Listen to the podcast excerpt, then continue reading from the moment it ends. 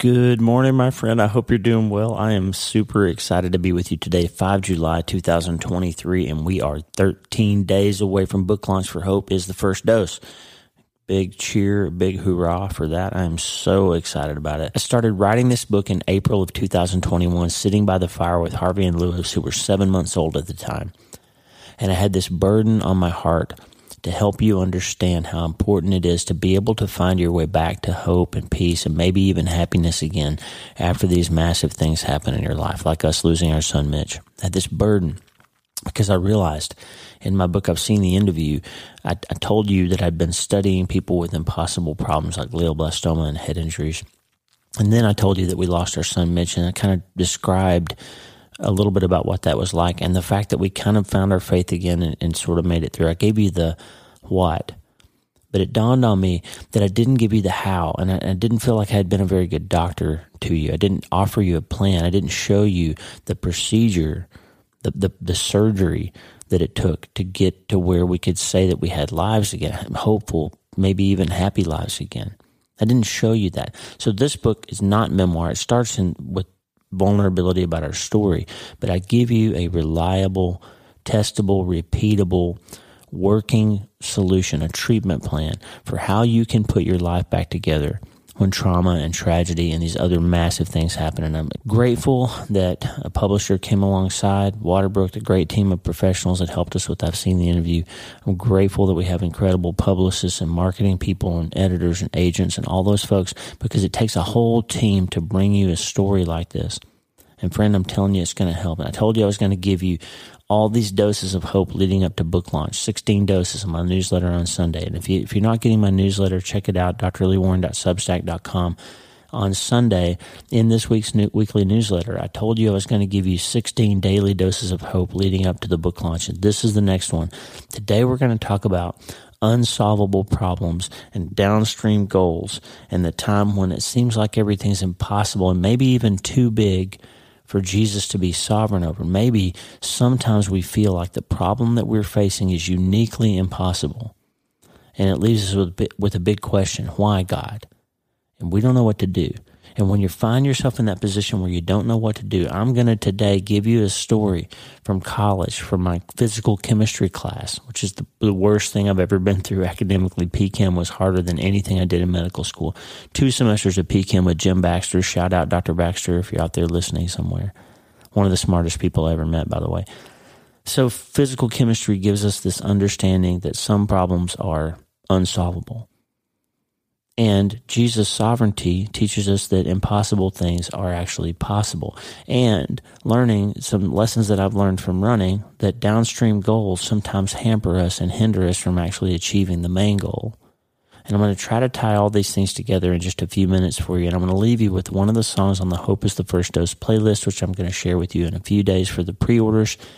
That if you pre ordered the book, I'm going to share the Spotify playlist with you and you'll be able to have some of the music that helped me write the book and helps me resonate with the ideas in the book and, and maybe will help you too as you journal and study and think and, and pray through some of the ideas that I'm going to give you and hope is the first dose. We're going to do all that stuff this morning because it's time to learn to deal with unsolvable problems, especially the ones that make us ask, why God?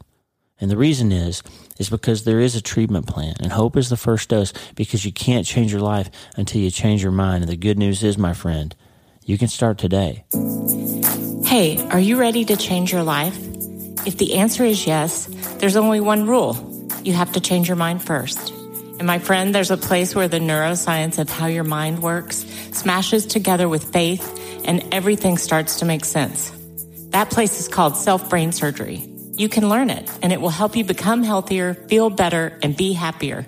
And the good news is you can start today.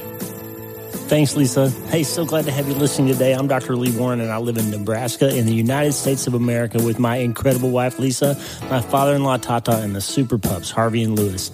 I'm a neurosurgeon and an author, and I'm here to help you harness neuroscience, the power of your brain, faith, the power of your spirit, and good old common sense to help you lead a healthier, better, happier life. Listen, friend, you can't change your life until you change your mind, and I'm here to help you learn the art of self brain surgery to get it done. If you'd like the show, please subscribe so you never miss an episode and tell your friends about it. If you tell two or three friends this podcast was helpful to you, imagine how much good we can all do around the world together. I'm Dr. Lee Warren and I'm here to help you change your mind so you can change your life. Let's get after it. Okay, so I started running again recently. I was never a runner. Lisa convinced me that I could run years ago. We started running together, and Lisa's a great runner. She saw my son, our, our son Mitchell, run, and she was like, "You have the body of a runner. You have the capacity to run. You have the, the, the ability to run." he was like, "No, I don't. I don't think so." Well, Mitch ended up being a great cross cross country runner. And so he, she saw in him that ability and he did it. And when she said to me, you got, you know, you're not super tall, but you got long legs. I think you had a good stride. You could, you could learn to run. And so over the years, I actually found that I enjoyed running, which was a great shock to me. So as a child, I didn't think I enjoyed sort of sports and physical things all that much. But it turned out that I do love to run. And then, of course, you know, after Mitch died, we kind of got life sort of waylays you. And then for a while, we became inactive and then we moved and then we moved again and we moved again. We kept moving around in Wyoming. We finally ended up in Nebraska and just some period of time after the quarantine and all that had gone by and I just got really inactive and, and both of us said, Hey, we got to get, we got to get this squared away. Like I'm going to be, you know, giving talks and doing speeches and speaking in churches around the book launch, and I got to get back in shape. And I'm just tired of, of inactivity. So we decided to start working out again. Lisa led the way and started a program a few months ago, this app where you have all these daily tasks that you can do. And, and it basically sort of puts you in this mode of having to, to focus on physical activity and, and sort of uh, discipline in a number of areas. And so I started following her lead. As always, she leads the way, and I, find myself doing better things because of her encouragement. And so, anyway, I started running again.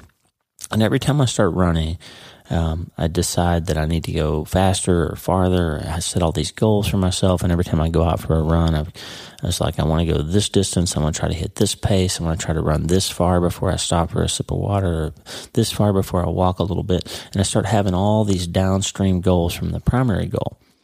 Well, the last time we were in San Antonio, we went back a few weeks ago for uh, a combined birthday party for three of our people. Two of our daughters and one of our grandsons had birthdays that are close to one another. So we went down and had an amazing uh, time together with our whole family in one place at one time, which is getting harder to do as they all move and separate and grow up and you know get jobs and do all that stuff. And so uh, we we had this great time together. And as we were down there had a conversation with my brother-in-law Ronnie. Ronnie works for USAA and is Lisa's sister's husband, Jessica's husband. And Ronnie said, "Hey, I'm going to try to run a half marathon. I've never done that before, but in December there's a half marathon in San Antonio. I need somebody to, to commit to train and run with me." And I said, "I'm in." I want to do that. So that gave me a goal, right? A goal of needing to start running more diligently and consistently and training for a distance I've never run. I, I, did a half marathon on a treadmill one time, which is crazy. Don't do that. Get really weird blisters on your feet. But I did it just to see if I could do it a few years ago. But I've never actually run a half marathon outside with other people. So I committed to do that with Ronnie. So that means I have now some some skin in the game as I've made a promise and I've got to start training. Well, what I've noticed as I run is it it's always really hard the first when when I'm out of shape and haven't run in a while. It's hard. The first mile is hard. Your body's telling you you're tired and you can't do it and everything feels heavy and then somehow around the end of that first mile things start feeling a little bit easier. Now I've never experienced anything like what they say is a runner's high. I've never found that. But what I do find is that after about a mile my body starts relaxing and my breath gets under control and it starts feeling easier to go the second and third mile. But then what I start doing, now I'm a kind of a type A hard charger, as you might imagine, and I start putting these goals on myself. Okay, well, I want to run the first three miles in this pace. I want to get under this certain number of minutes per mile, and then I want to run out to four and a half or five miles before I take a step or stop for a minute or take a breath or walk any. I want, to make sure I can run the every step of that distance before I do this. And then I have a time goal for the five miles and then I have a time goal for the six miles. And I've gotten up to where I can run 10K again without having to stop. But I've noticed, especially on the treadmill, when I do indoors, if it's raining or something, and I do indoor training on the treadmill, I find myself setting these second and third and fourth and fifth and sixth order goals for a run. And then what happens is if I can't do one of them, if I like miss a mark, I can't quite push through and get that one thing done, then sometimes I, I mentally feel like I've failed at the run and I'll stop. I'll quit. I'll switch and do something on the floor, do some weights or something else. And I'll end up not accomplishing the entire goal for the big run that I had. Like I was going to do six miles and I end up missing this second or third or fourth or fifth or sixth order goal. And it'll discourage me and I'll stop. And I won't make it to even some of the earlier goals in that, in that chain of goals that I had set because the downstream goal in my mind became more important or became necessary to complete the entire thing. And I realized the other day as I was running that that's kind of silly. And it sort of reminded me of this of this thing that Lisa and I have been talking about, this this app that she was using. And I think there's some great value in setting these big goals, but but the problem with with that, with the with the app, and with my realizing that downstream goals uh, were keeping me from accomplishing my major goal, is that sometimes when we set too many parameters around something, we forget that the number one thing is to accomplish the first goal. And if we don't accomplish some of the downstream goals, then we end up shooting ourselves in the foot and don't get the first one done. So, a different way to look at it then would be to say, don't let your downstream goals inhibit you from achieving your primary goal. So, for example, if my primary goal is to accomplish a, a half marathon, right? But then I set a time goal in there. If I want to hit the half of the half at a certain time, or I want to make sure I run nine miles before I stop for a sip of water, or whatever it might be. If I don't accomplish that and I get discouraged, then I might end up not completing the entire thing, right? So, in other words, if I need to complete 13 miles, but I mess up and I don't hit a time goal and I stop and don't make it through the 13 miles, then I haven't accomplished the half marathon, which was my real goal, my big goal. Does this make sense? I'm telling you that to say this. Downstream goals somehow, sometimes get inverted in order of priority, and we forget that the priority is the actual underlying big goal. Complete the run, finish the thing, achieve the, the mission, cross the finish line. Why am I telling you that? Well, Hope is the first dose is coming in 13 days. And in that book, we talk about trauma and tragedy and massive things, these big events that happen in your life. They don't have to be medical. They don't have to be somebody died. They don't have to be a diagnosis. It can be you lost a dream, somebody cheated on you, you the pandemic took out your business, you you've failed to achieve a big financial goal and you're struggling, you're in trouble in some way. It can be an emotional wound. It can be an emotional trauma. Somebody abused you or somebody abandoned you or deserted you or, or, you know, trespassed on you in some way that hurt your heart and it's hard to move on. So what happens then is sometimes we forget the primary goal after trauma and tragedy and other massive things has to be that we survive. It has to be because sometimes people don't. Sometimes people are so sad that they commit suicide or they open a bottle or they develop a habit or something happens and they, stay stuck. They never learn how to heal and move, move forward in their lives again and they get stuck and they don't survive. Either physically, they literally don't survive or they just never come alive again. So the primary goal and trauma, tragedy, and other massive things after TMT like that has to be survive right? If you don't survive, it doesn't matter what happens next. So you have to survive. But then at the same time, you have to learn how to step forward and learn how to live again. And that's the big goal, right? So obviously, surviving and coming alive again are two parts of the same issue. And it should not be acceptable to us to just keep breathing. We should want to come alive again, right? So we don't want to set too many downstream goals and put all that pressure on ourselves right away. It's this acute wound that we have where we say, I've got to survive and then, and then I've got to learn how to start living again. So how do I do that? Well, it's just like in learning how to run. That first mile is really hard. That, that, that surviving the first mile is difficult. But once you've done that, once you realize, hey, I've run a mile now three or four days in a row, it's starting to get a little bit easier. You'll start seeing that as you deal with your massive things again. You'll start saying, hey, I've managed to breathe and put my pants on and maybe even brush my teeth for three or four days in a row. Now maybe I can start remembering that I can pray, that I can seek help and I can ask God to come alongside me. Maybe I can start finding some promises to grab onto again. Maybe I can start understanding that my family still loves me and I've still got a future and I've still got a hope and there's there's still opportunity out there for me. And over time you'll start adding the secondary and tertiary goals to just remembering to breathe again. You'll automate that breathing process again. You'll start coming alive again every morning when you wake up, like making new synapses and getting your brain turned on more easily.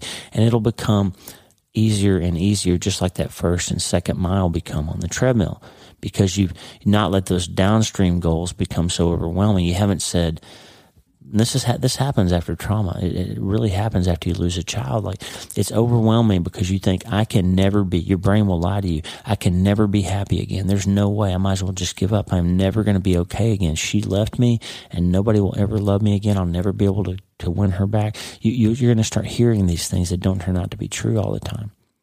And if you give in to them, then nothing else that happens in your life will matter because that first thing is you didn't survive you didn't come alive again because you let the overwhelming impossibility it feels like of all those other things that matter to you coming alive again, finding hope again, going back to work, creating a new life. I have a friend, Clarissa Mall, whose husband died. She had four young children, and she's about to get married again. And it took her a long time to realize that she was still young and she still had a life to live and she still had a family and she needed a partner in her life and she started dating again and, and, and God's written a new beautiful story. She'll never stop grieving over losing her husband. She never will. But she learned how to come alive again. But that took a whole bunch of smaller steps to get to that place where she could live again. She had to survive first. She had to get her hands around her kids and her family and her life again and learn how to make a living again first before all those other things could happen. So if she had sat in the early days and said, I'm never going to be okay. I'm never going to fall in love again. I'm never going to be able to find anybody else. I'm never going to be able to have a partner. I'm never going to, I'm always going to be alone. I'm always going to be a widow. I'm always going to be sad. I'm all, some of those things are true, right? They, they mix in with the pain. But she learned to first take care of the first goal, which is living, breathing, seeing, learning how to feel hopeful again before you can take on those big things like, can I be happy again? Now, let me pivot for a second. I think I've made that point. When I was in college, I have a biochemistry degree from Oklahoma Christian University, and that was back in the days when the biochemistry degree was the hardest in the biological sciences to, to achieve. And they, you had to take college level physics and you had to take analytical chemistry and organic chemistry and physical chemistry, which was the capstone course, two semesters of PChem. But before you could have PChem, you had to take analytical chemistry for two semesters. You had to have two semesters of physics, two semesters of calculus, trigonometry, all this stuff to get ready to be able to handle physical chemistry. Well, what in the world is physical chemistry? Physical chemistry is the branch of chemistry that only super nerds are allowed to. I'm sorry, I don't mean to say that. Hey, if you're a physical chemist out there, mad props to you, high respect because you guys are geniuses. We're also kind of nerds. I mean, let's just admit it, right?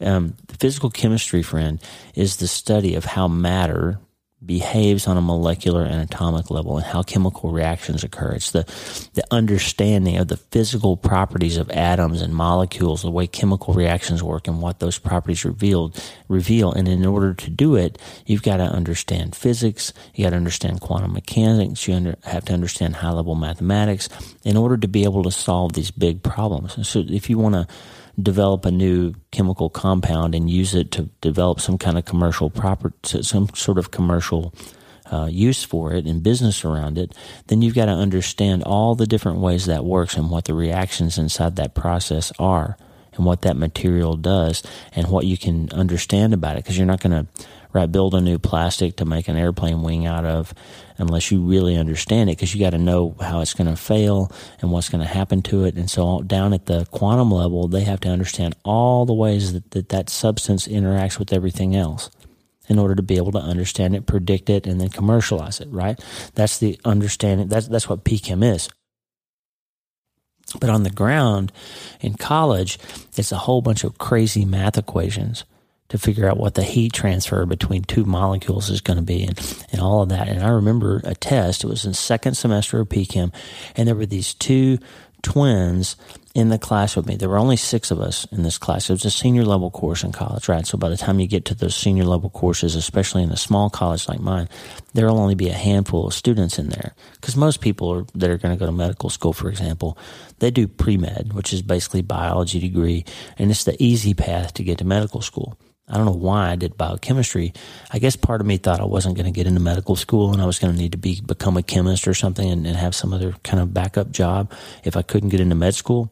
So I wanted to take the hardest thing I could take to prepare me in case I didn't get in, so I would have another career alternative. I saw myself going and getting a PhD or something and becoming a chemist or working for Dow or something like that. So anyway, that was probably a protection mechanism. But I could have just taken the easy route and done pre med and general biology and gotten in that way. But I didn't. So I ended up taking this PChem course, and I remember, and I made an A in PChem 1. In the second semester, Dr. Baxter, the PhD who was in charge, basically told us none of y'all are going to make an A in this course. I'm going to make it essentially impossible for you to make an A. Well, I did. Me and one other guy did it.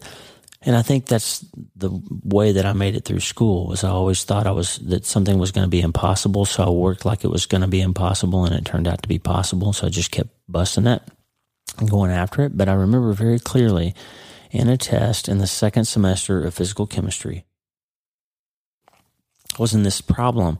We were supposed to prove out an equation and derive the solution to this problem that he put forth and I heard a little sound and I looked over and one of those twins had a little tear running down her cheek. She was just kind of silently crying as we went through this exam because it was so hard.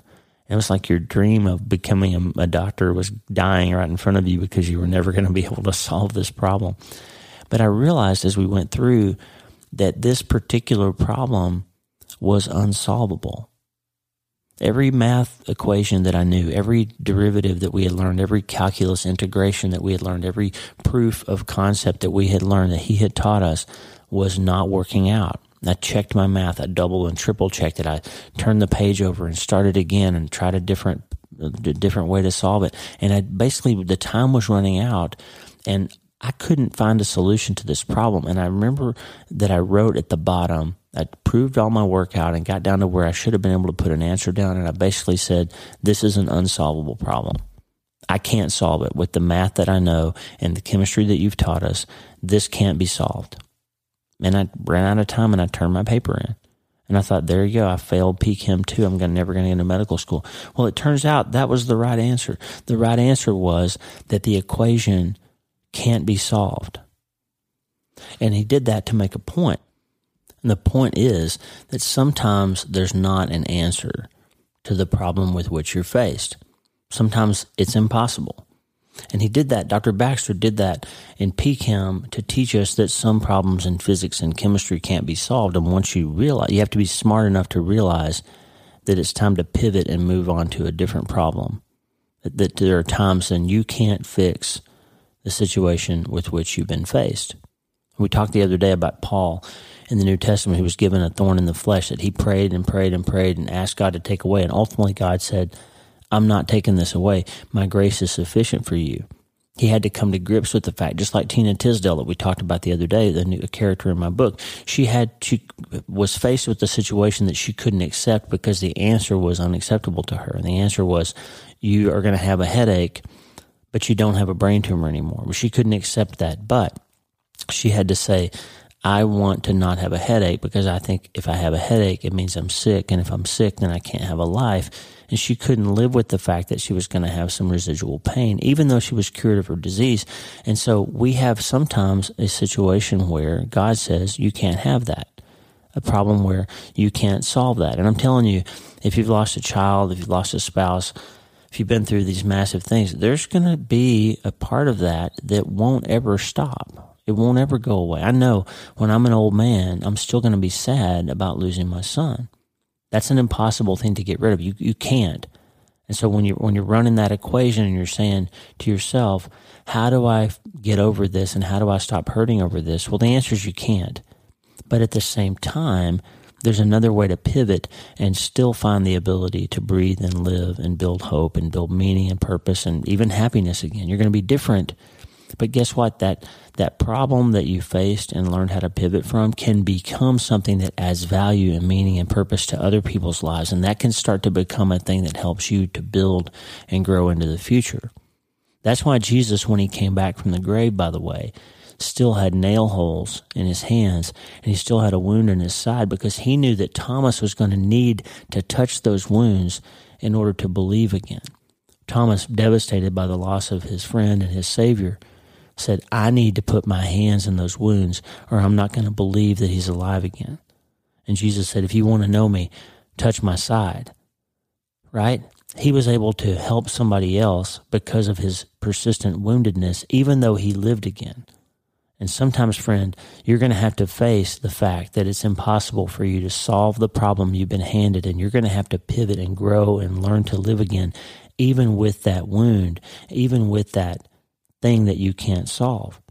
So don't let the downstream goals that we talked about a while ago of I have to be, don't make yourself think I have to be perfectly healed. I have to move past this. I've got to forget that it happened to me because guess what? Trauma doesn't stop happening to you.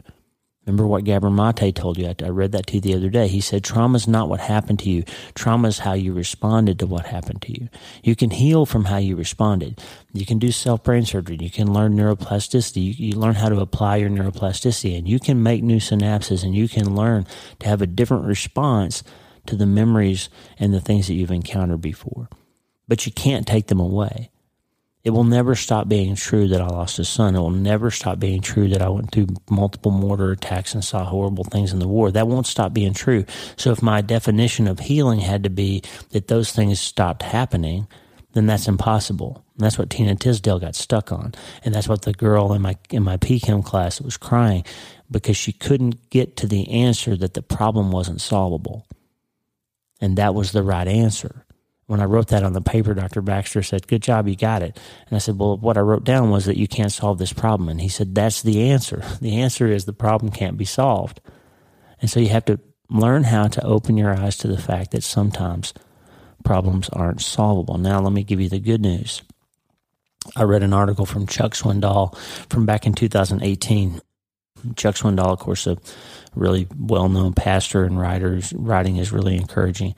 And he wrote this article called Seven Impossibilities That Jesus Made Possible. I'll put a link in the show notes. Really great look at what Jesus did. Jesus had dominion and sovereignty over the physical things that he had created in the universe because he's the author of the universe, right? He's, look at John 1.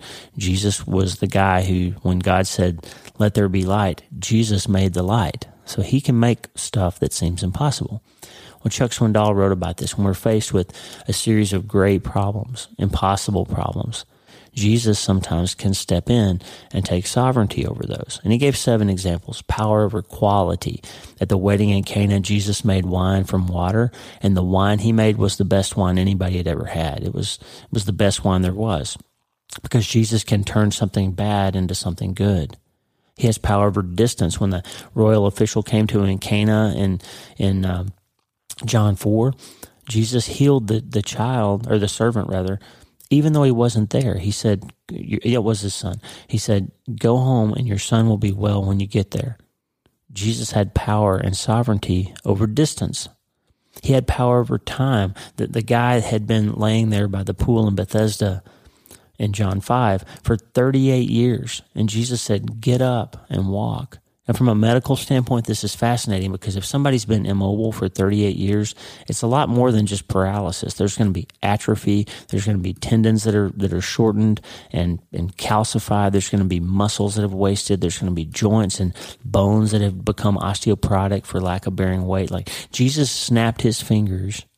It doesn't say he snapped his fingers. Jesus spoke the word and the guy got up and walked which means he was sovereign over bone density and muscle atrophy and joint freezing and all those things and spinal cord wasting and nerves that had forgotten their synapses and all that stuff. Jesus said the word and this guy was healed. So jesus had power over time and biology a power over quantity. He fed 5000 people with five loaves and two fishes right? He could make more out of a situation than there seemed to be even possible. He made it possible. He had power over nature. When the wind was blowing, the disciples were you know, frightened. He said, Still, peace be still. In John 6, he had power over misfortune. When the guy was blind since birth, he had no hope. Jesus said, Open your eyes and you can see. In John 9, he had power over death. When Lazarus died, Jesus spoke the word and Lazarus came back to life. I'm telling you these things to say this. Sometimes your problem is unsolvable but you have a God who specializes in solving unsolvable problems. Sometimes his answer seems to be no, like with Paul with the thorn in the flesh. Sometimes he says, I'm not going to take that particular thing from you. But remember what we talked about from, from Pastor Keller, from, from Timothy Keller. He said, God always answers our prayers either with yes or with what we would have asked for if we knew what he knew about it. And that gives me great hope, friend, because sometimes I want the answer to be yes, and it's just not yes. But like the prayer I prayed, it's silly, it seems like, but I prayed that Mitch would come back alive, or that I would find that he wasn't really gone. That seemed that seems silly because he was really gone, and he didn't come back to life. But somehow Jesus is still answering my prayer. That if I'd known everything he knew, it would have been a different kind of prayer. And so he's saying yes to that one. I don't know how to explain that. There's no economy in which you can understand that when you've lost a child or lose a parent or lose a sibling or lose a spouse. You, you don't know. But somehow over time, those promises begin to feel true and they begin to turn out to be true when you study what's really happening around you in the world. God makes the impossible possible sometimes and he makes you understand and be able to live with and live again with answers that seem like no's, but are really good answers from a good father and a great physician. There's a song by Austin French that we put on the Hope is the First Dose playlist called Why God. And it works this question of why around. And it starts with why God does all this stuff happen and people die and, and things happen and people are brokenhearted and people fall apart. And ultimately says, I don't know why, but I know why I have to turn to you.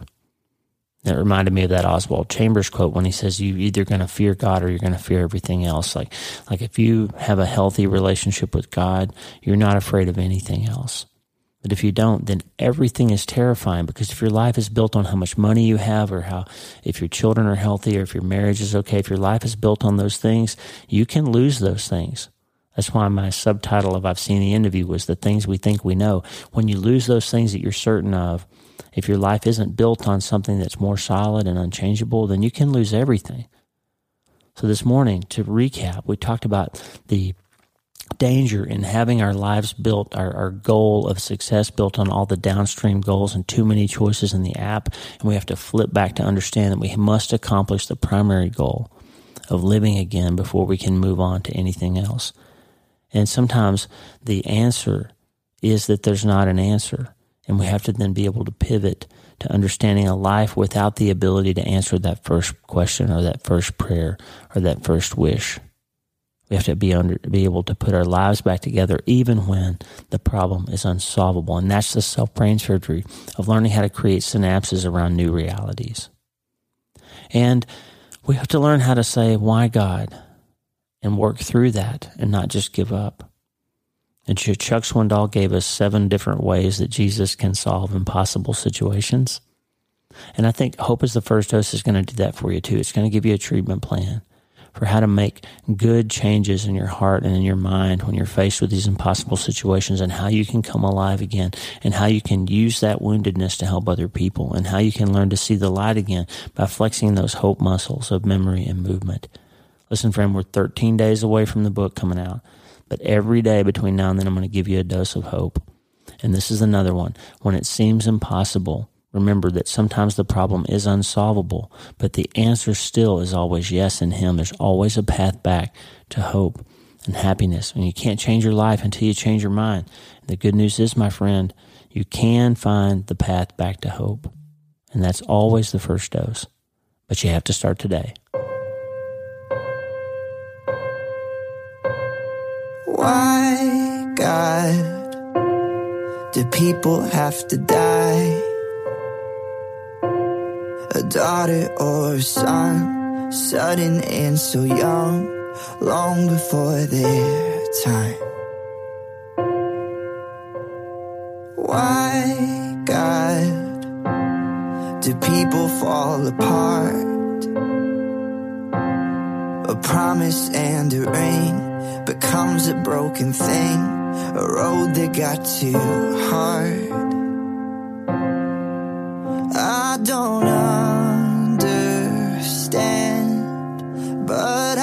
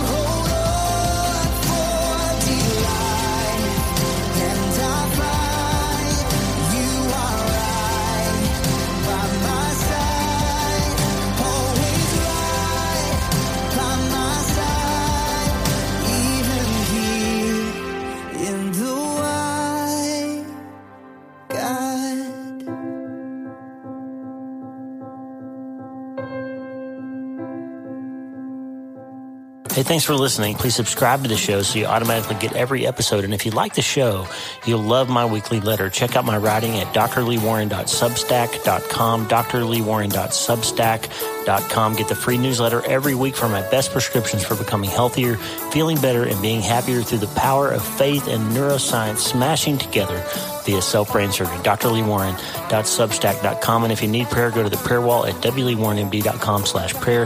The theme music for the show is Make Us One by Tommy Walker, graciously provided for free by the great folks over at TommyWalkerMinistries.org. Check it out and consider supporting them. TommyWalkerMinistries.org. Remember, you can't change your life until you change your mind. And the good news is you can start today. I'm Dr. Lee Warren. I'll talk to you soon. God bless you, friend. Have a great day.